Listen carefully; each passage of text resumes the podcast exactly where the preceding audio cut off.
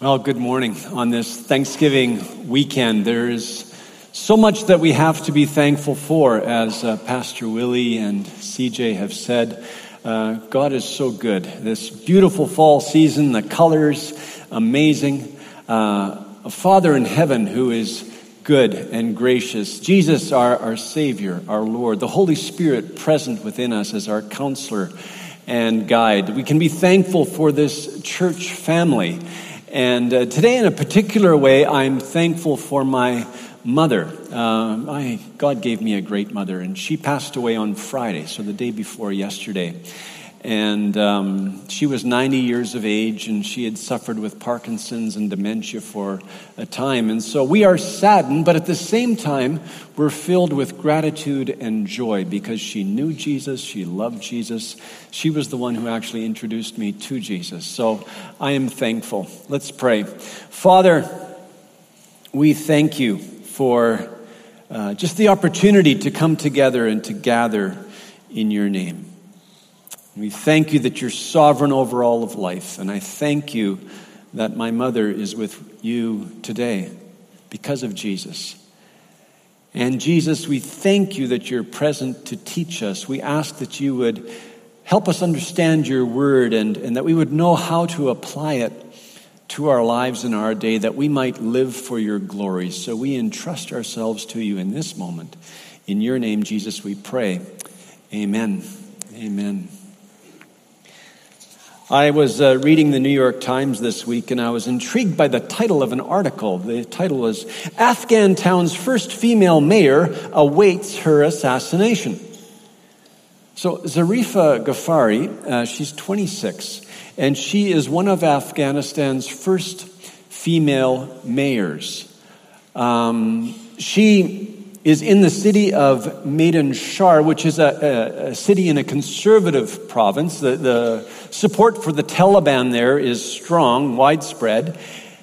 And my question was okay, if she's serving as mayor and she knows that she's going to die, why would she do it?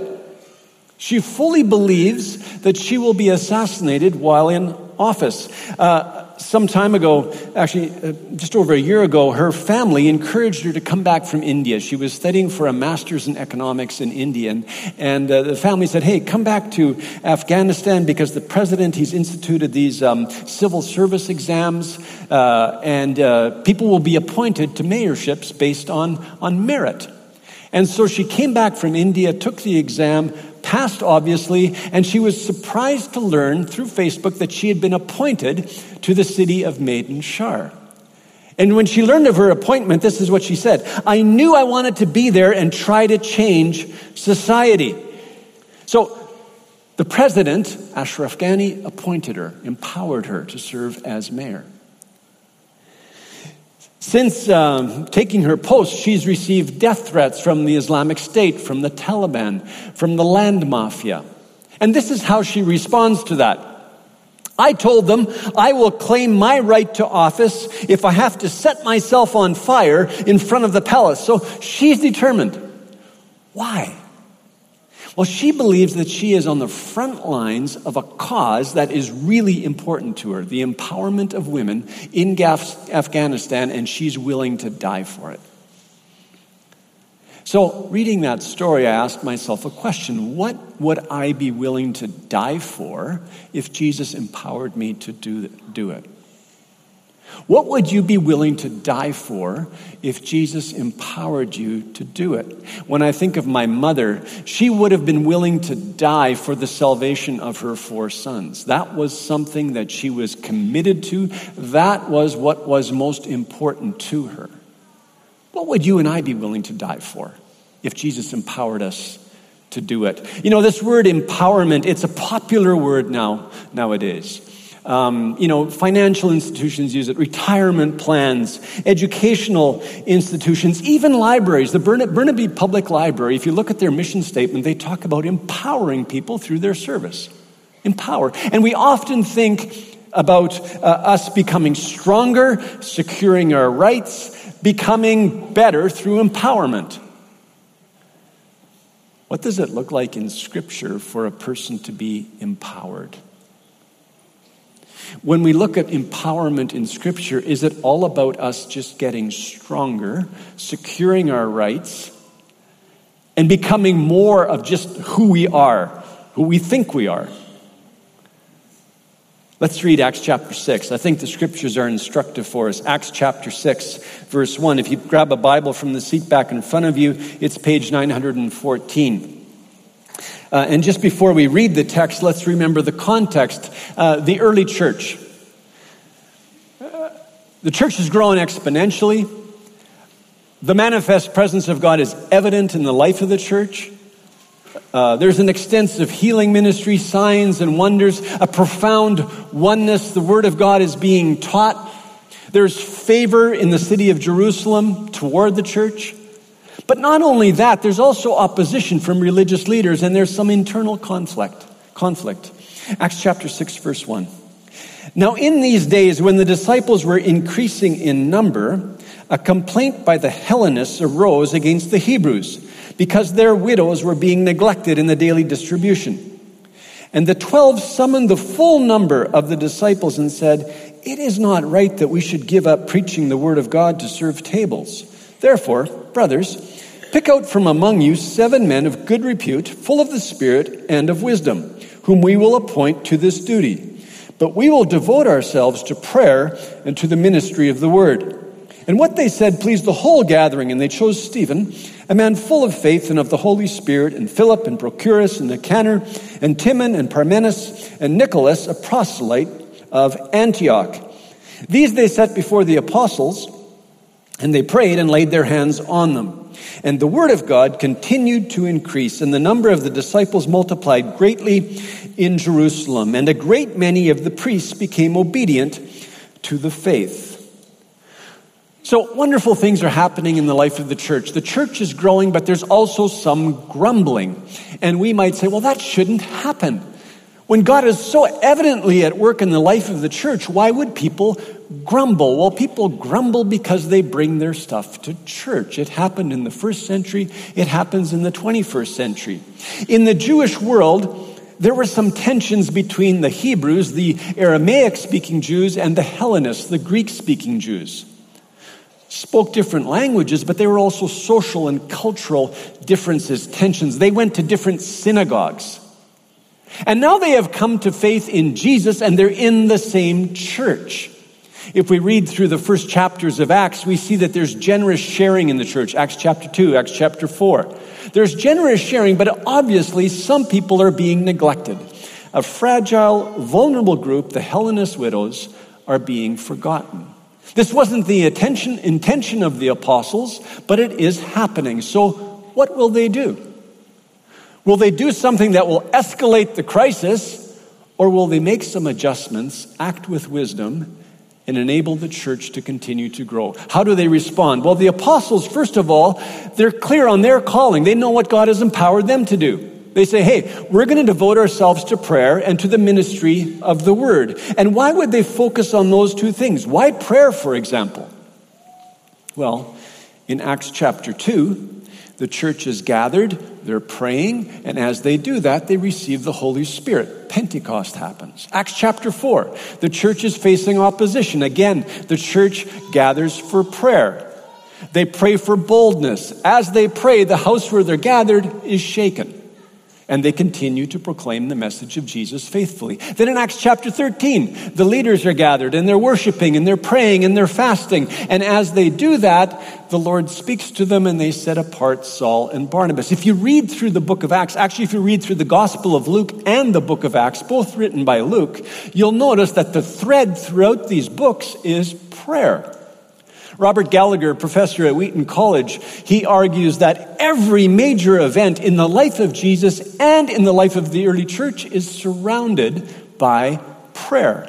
So the apostles have watched Jesus, they've observed his life, they know that prayer is very important to Jesus. They're going to carry on his ministry, so they devote themselves to prayer and to the ministry of the word.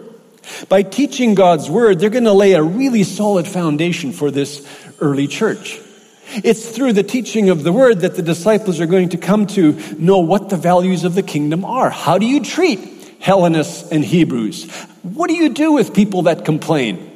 How do you work for unity in the life of the church? Well, they're going to learn those things through the word. And so the apostles, they will teach the word and lay a solid foundation for that early church in Jerusalem and also for the church that soon will be scattered around the world. In light of their clear calling, how do they approach the crisis? Well, again, they recognize their calling and then they see the need to restructure to empower some new leaders so that the growing demands will be met. They empower the church. Did you notice? It's the full number of disciples who discern the seven men. So, first point on your outline when God empowers us, we are affirmed by his people. Affirmed by his people. Has anyone ever affirmed you, encouraged you? in the gifting that they see in you. My first experiences of empowerment happened when I was a, a young boy. I went to church with my parents. I remember I was nine or 10 years old. And one of the lay leaders at church, he said to me, before I even committed my life to Jesus, Hey, you're going to be a shepherd. And I thought, why does he say that? I came to faith in Jesus at 19 years of age. One of the first things that I did was serve in a camp and after a week uh, with a bunch of rowdy young boys, I remember some parents saying to me, Hey, Ray, you're a shepherd. I went on to, to study and went on to, to graduate school and started to serve in the life of the church. And over and over again, people affirmed that shepherding gift in me. Most often, it was just members of the church like you and I. God has that for all of us. Every disciple of Jesus has been gifted by the Holy Spirit, and one of our roles in the life of the church family is to encourage one another, to affirm one another. Are you and I observing those around us? Who would God have you encourage today? Affirm on this Thanksgiving weekend. I was so encouraged this week when I heard the story of one of our church families that had gathered with some friends from church, and they were affirming their son. And just speaking into his life and saying, hey, this is what we see in you, encouraging him.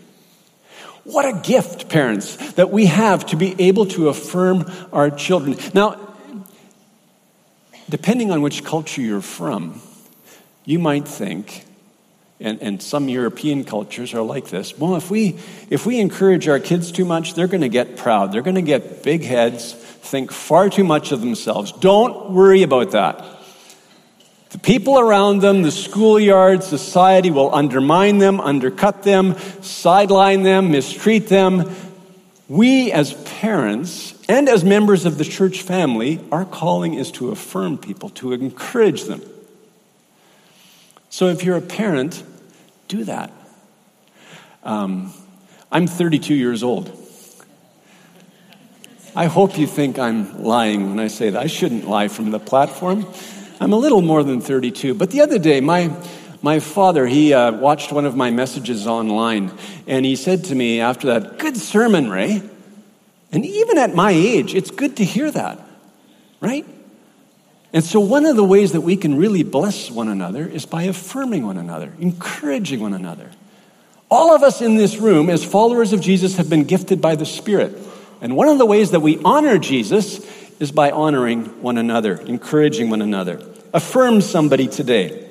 What should they affirm? Well, in essence, they affirm what God has already been doing in the lives of the seven men that they choose. Men of good repute good character. You know, they're going to be serving widows, and these widows need to be able to trust them. Men full of the Holy Spirit, not full of themselves, not full of their own egos. Men who are wise, that can solve problems, that can handle delicate situations. So when God empowers us, we are first and foremost empowered by the transformative, enabling presence of the Spirit. That's the source of it, that's the core of it. Now, notice something really important here. Often we think about the, this, the, the, the necessity of the empowering of the Spirit when it comes to prayer, for example, or worship, or preaching, or teaching. But here it is that seven men that are to serve tables should be of good character and full of the Holy Spirit. So, whether you are serving God in the parking lot here at Willingdon or in some other part of the world, it is important, no matter what you do, that you be a person of good character and full of the Holy Spirit. The disciples, they select seven men who have Greek names. These men with Greek names are probably Hellenists. They speak the language of the widows. They can get close to their situation, really shepherd the, the widows through this moment. The apostles, what they do then is they pray over, they authorize the seven men, they commission them. And so again, when God empowers us, we are to be affirmed by God's people, empowered by the Holy Spirit, and authorized by church leadership. They do that through prayer and the laying on of hands. At Willingdon, what I see is that volunteers, they often are the ones that mobilize other volunteers. Why? Because we know each other. We, we know people close to us and we have the opportunity to encourage them, to affirm them. If the affirmation and the encouragement all depends on me, for example, I don't know everyone as intimately as I should or even could. And that's why we're a church family, so that we can encourage one another. And as people are encouraged, of course, church leaders should bless, empower. As Pastor Willie preached last weekend, if you didn't hear his message, then go online and listen to it. A great message on equipping. Church leaders are to equip and empower the members of the church family. God has something special for each one of us. Kids Ministries held a, an Empower weekend last weekend. What was that weekend about? Well, it was about getting together with the volunteers, gathering the new volunteers, and encouraging them, affirming them, and equipping them, and then empowering them. And we pray that that will truly be a part of our church culture, our church family as a whole, that leaders will be multiplied, and at every level, volunteers, ministry leaders, staff, pastors, elders will be multiplied and empowered. In Jerusalem, in Acts chapter 6, this crisis that could have divided the church, that could have stunted its growth, it became an opportunity for empowerment. And what was the fruit of it? Well, the church remained united, the number of, of disciples multiplied greatly. In fact, even the priests started coming to faith in great numbers. And don't miss this, this is really important. Who were the great evangelists of the early church? Well, the Hellenists. Uh, Stephen and Philip and Saul and Barnabas and Timothy, as you read through the book of Acts, the great evangelists of the early church are the Hellenists. So, what would have happened had the church divided in Acts 6? By God's grace, it stayed united and the gospel continued to be proclaimed and the kingdom was furthered. Now, this decision that was made by the early church, what did it mean for the seven men that were selected? Well, I think first and foremost, it meant that they had to humble themselves and just serve, submit to the decision made by the church and its leadership. Why do I say that? Well, if you get to chapter 7 in Acts, you see that Stephen is a great apologist. He's an amazing preacher. The word says that signs and wonders happen through his ministry. Philip, if you get to chapter 8, Philip is an amazing evangelist. Signs and wonders happen through his ministry. So Stephen and Philip could have said in Acts chapter 6, What? Serve tables? No way. We are preachers. We're evangelists. Signs and wonders happen through our ministry. God has so much more for us. There's no way we're going to serve tables. No, that would never be, you know, something that would come from my heart or your heart, right? Thankfully, they humble themselves, they submit to leadership, and full of the Holy Spirit and wisdom, they serve tables. So, point two when empowered by the Spirit, Jesus will lead us to submit to church leadership. You see, when we're empowered by the Spirit, so often what it will entail is a moments of real character formation and submission is core to that. In our society, as I said, when we think about empowerment, we think about, you know, becoming stronger, being all that we could ever be, uh, securing our rights. When it, read the scriptures and people are empowered, they often have to humble themselves, die to themselves, submit. When I was 26 years old, uh, I was authorized, together with my wife, to go serve in Brazil as a missionary. And our first years in Sao Paulo were really difficult. In four years, we served with four different lead pastors. So I was observing the situation and I, I said to myself, uh, this is dysfunctional. you know, here I am, a, a, young man, and certainly God has much more for me. So I wrote to um, mission leadership, to, to conference leadership, and I said, hey, there's a town in southern Brazil, and there, the church has this university center. No one's using it. It's right beside the federal university. Why don't you send Judy and I right there? And you know what they said? No. Hmm. So I was very patient. I waited a few weeks and I wrote another letter. I said, Hey, there's a coastal uh, town, you know, in southern Brazil, and there's a new church plant there. Wouldn't it be great if Judy and I moved there? And you know what they said? No. I had a few more suggestions for them, and each time that I made a suggestion, they said no. So after bumping my head up against the ceiling of mission leadership and church leadership about four or five times, I said, okay, God, I really don't understand why I'm in this situation, why I've been positioned here, but please show me. What do you have for me? It took some time for me to understand my placement in Sao Paulo. But I had to learn a few things. One, when we submit to leadership, we're actually submitting to Jesus, our Lord. That's true for all of life. Whenever we submit to a person, we're actually submitting to Jesus, who is our Lord. I had to learn to depend on God even when I didn't understand the situation. I had to learn, for example, that being empowered by Jesus to do something wasn't about me, it was about God and His kingdom.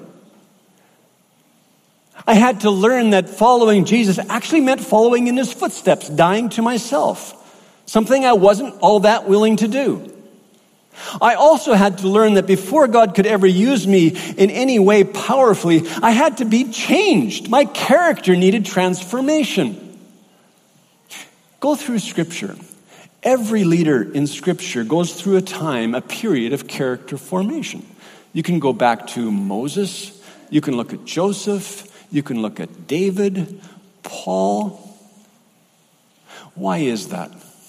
Well, whether it's in the life of the church family or outside of the church in society, you will observe that people often fail not because of a lack of gifting or a lack of ability, but because of a lack of character. It's because of their character that they most often fail. So God knows that.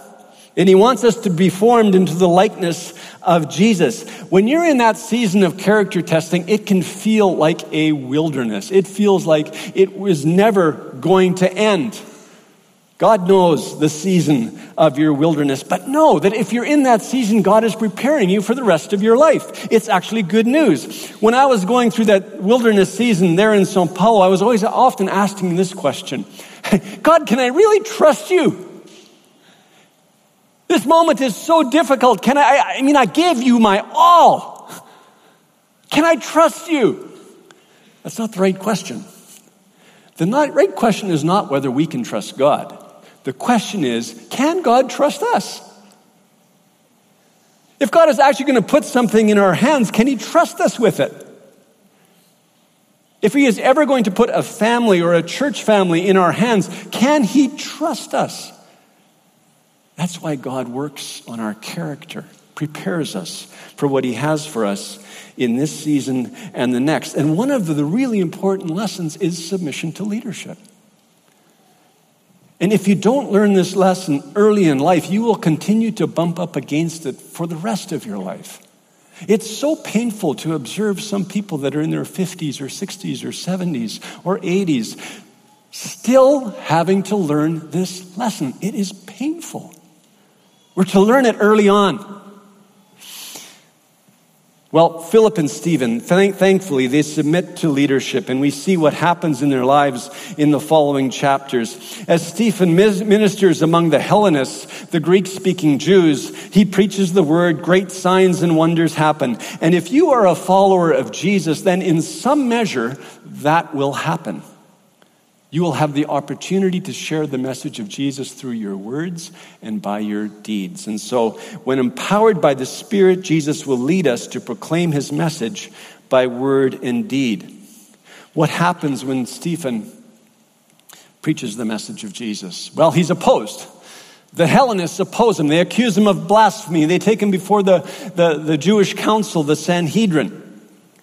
And Stephen is given the opportunity to preach this amazing sermon. It's actually the longest sermon in all of Acts. And what's the result? Acts chapter 7, verse 54. This is page 916, Acts 7 54.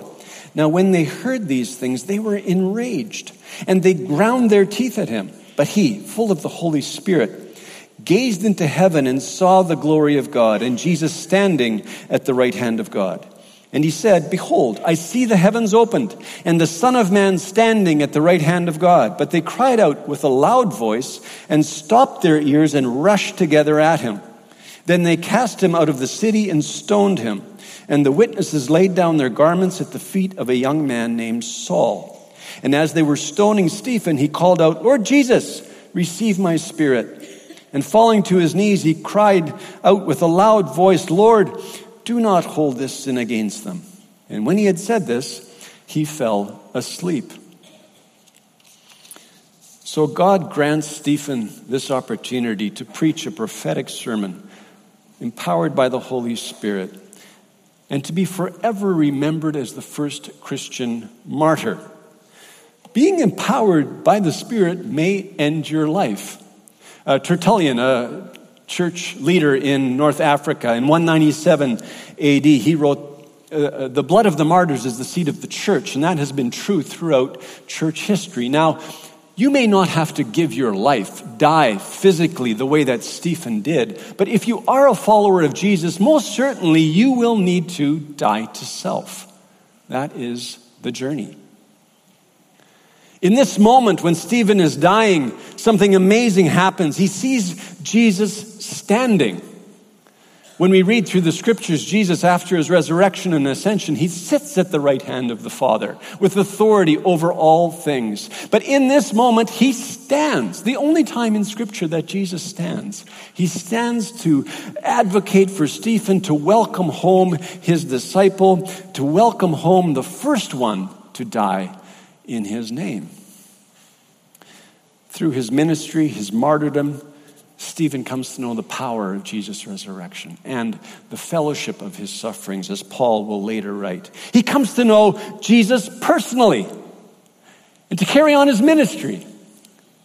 That's the mission statement of our church, and it's so easy to say it, but do we truly want to live out his implications? Stephen did. Stephen follows in the footsteps of Jesus. Just as Jesus entrusted his spirit to the Father, Stephen entrusts his spirit to Jesus. Just as Jesus forgave his persecutors, so Stephen forgives his persecutor, persecutors. He follows in the footsteps of Jesus. So, when empowered by the Spirit, Jesus will lead us to, and this is important, be in people of forgiveness.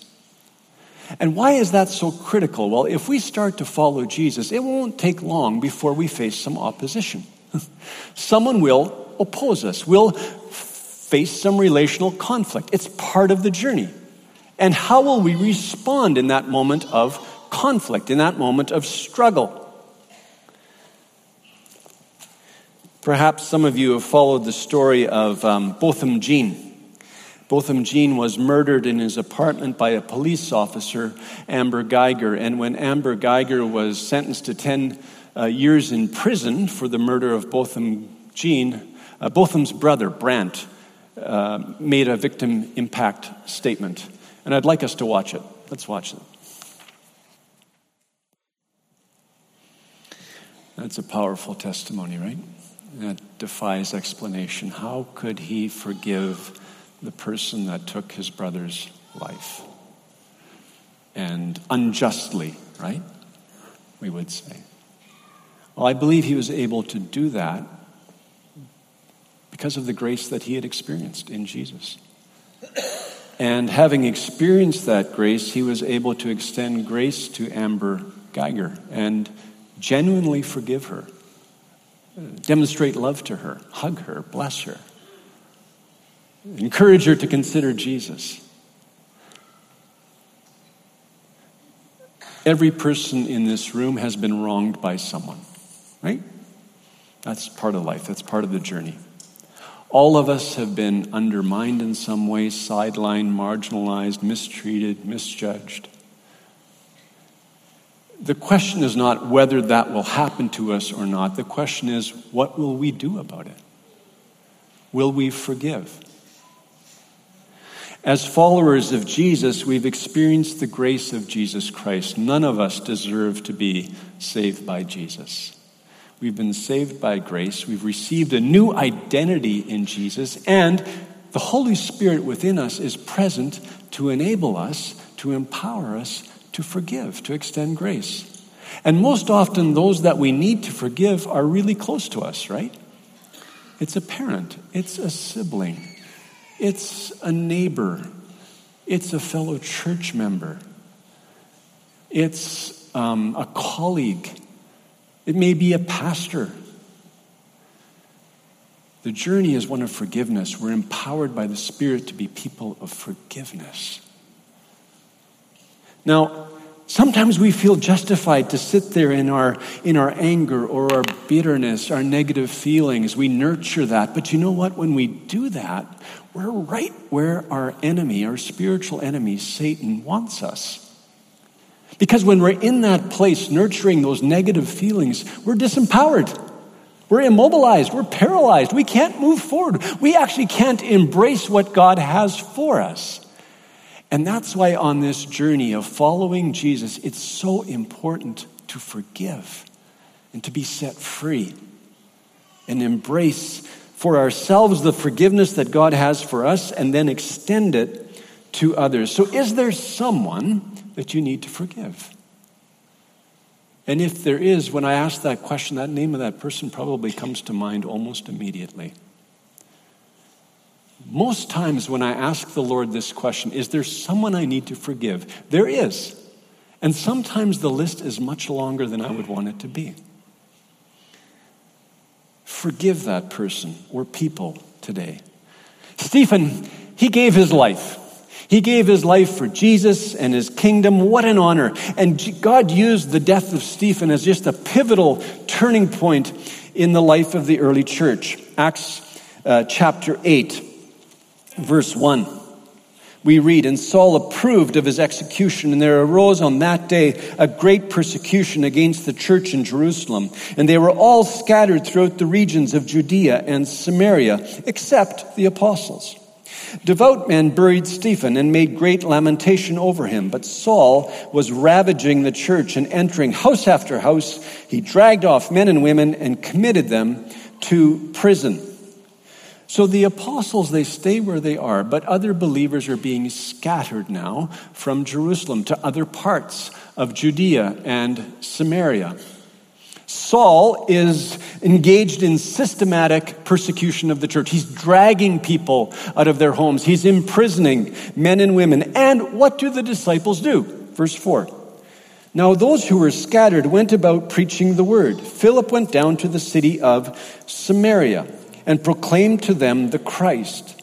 And the crowds with one accord paid attention to what was being said by Philip when they heard him and saw the signs that he did. For unclean spirits, crying out with a loud voice, came out of many who had them, and many who were paralyzed or lame were healed. So there was much joy in that city. Now, just take a look at Philip's life for a minute. Stephen was just martyred in Jerusalem. You would think that he would just shrink back. Oh no, what's going to happen to me? He not only continues to preach the word, but he goes to Samaria. The Samaritans hated the Jews. What did he think?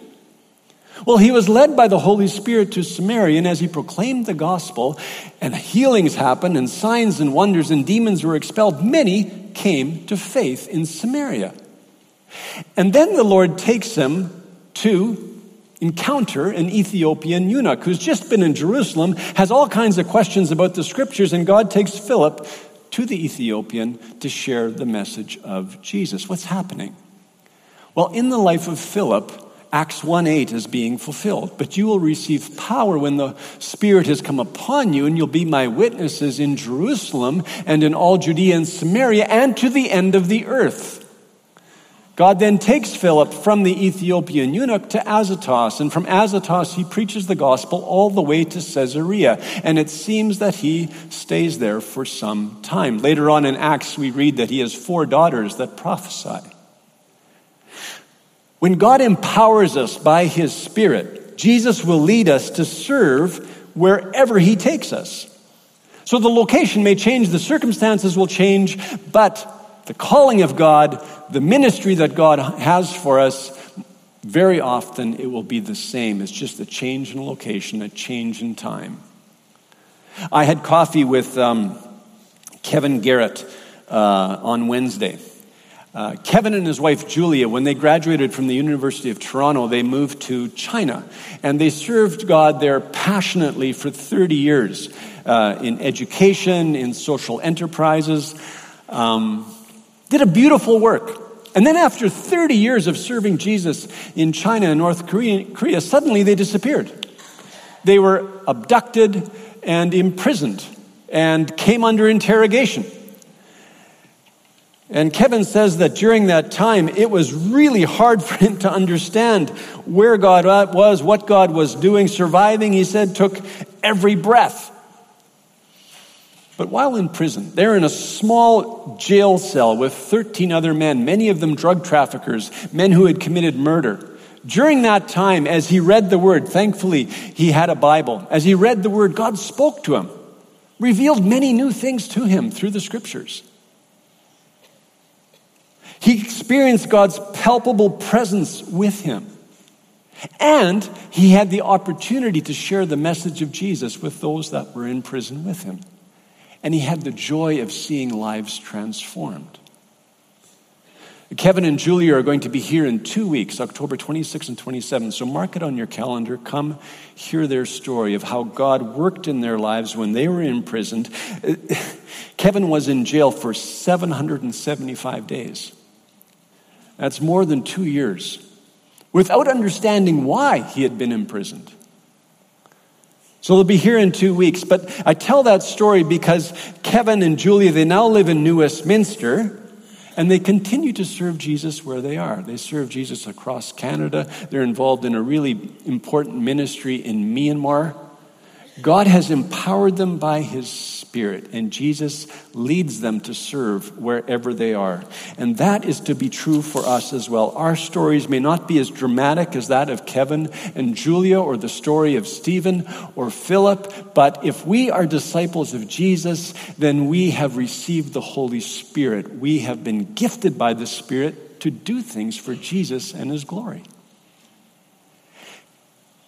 Being empowered by the Spirit, being a part of the church family, we are to encourage one another, affirm one another. So I would encourage you to do that. Ask the Lord whom you would have, He would have you encourage today. As leaders in the church, our, one of our roles is to empower, to authorize, to commission God's people for service. If we begin to embrace what God has for us, we need to know that there will be times of character formation. There may be moments of wilderness where we don't understand what God is doing, but in those moments, God will be at work, completing or fulfilling his sovereign purposes. If we follow Jesus, we need to know that there will be times of conflict. We will need to learn to forgive. That's part of the journey. That's part of being like Jesus, learning to forgive others, extend grace, love, bless. And then we'll all have the opportunity, no matter what our gifting, no matter what our background, where we are in life, we'll have the opportunity to share the message of the love of Jesus through our words and through our deeds. We can serve Jesus wherever he takes us for his glory. Amen. Amen. Let's stand for prayer.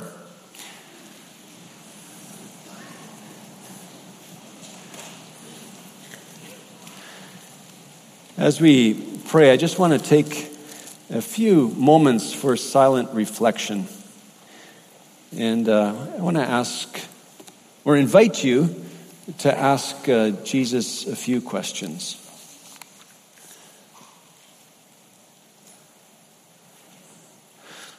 Lord, what have you empowered me by your Spirit to do? And if you don't know what that is, ask the Lord to show you.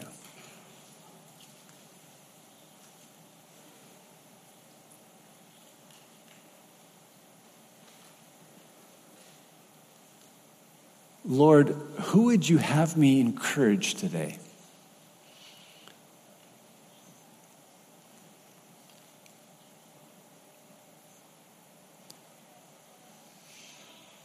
Jesus, whom do I need to forgive today?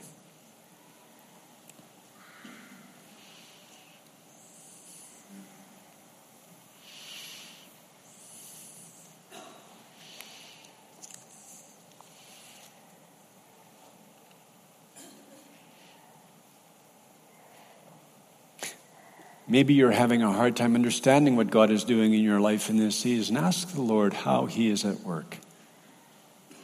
Jesus, how are you at work in my life today? How are you shaping me?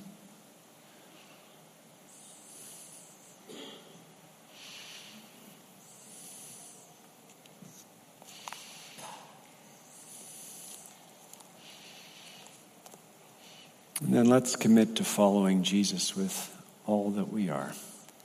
Now I want to pray over us a prayer that Paul prayed for the church in Ephesus. Thank you, Father, that we receive our name, our identity from you.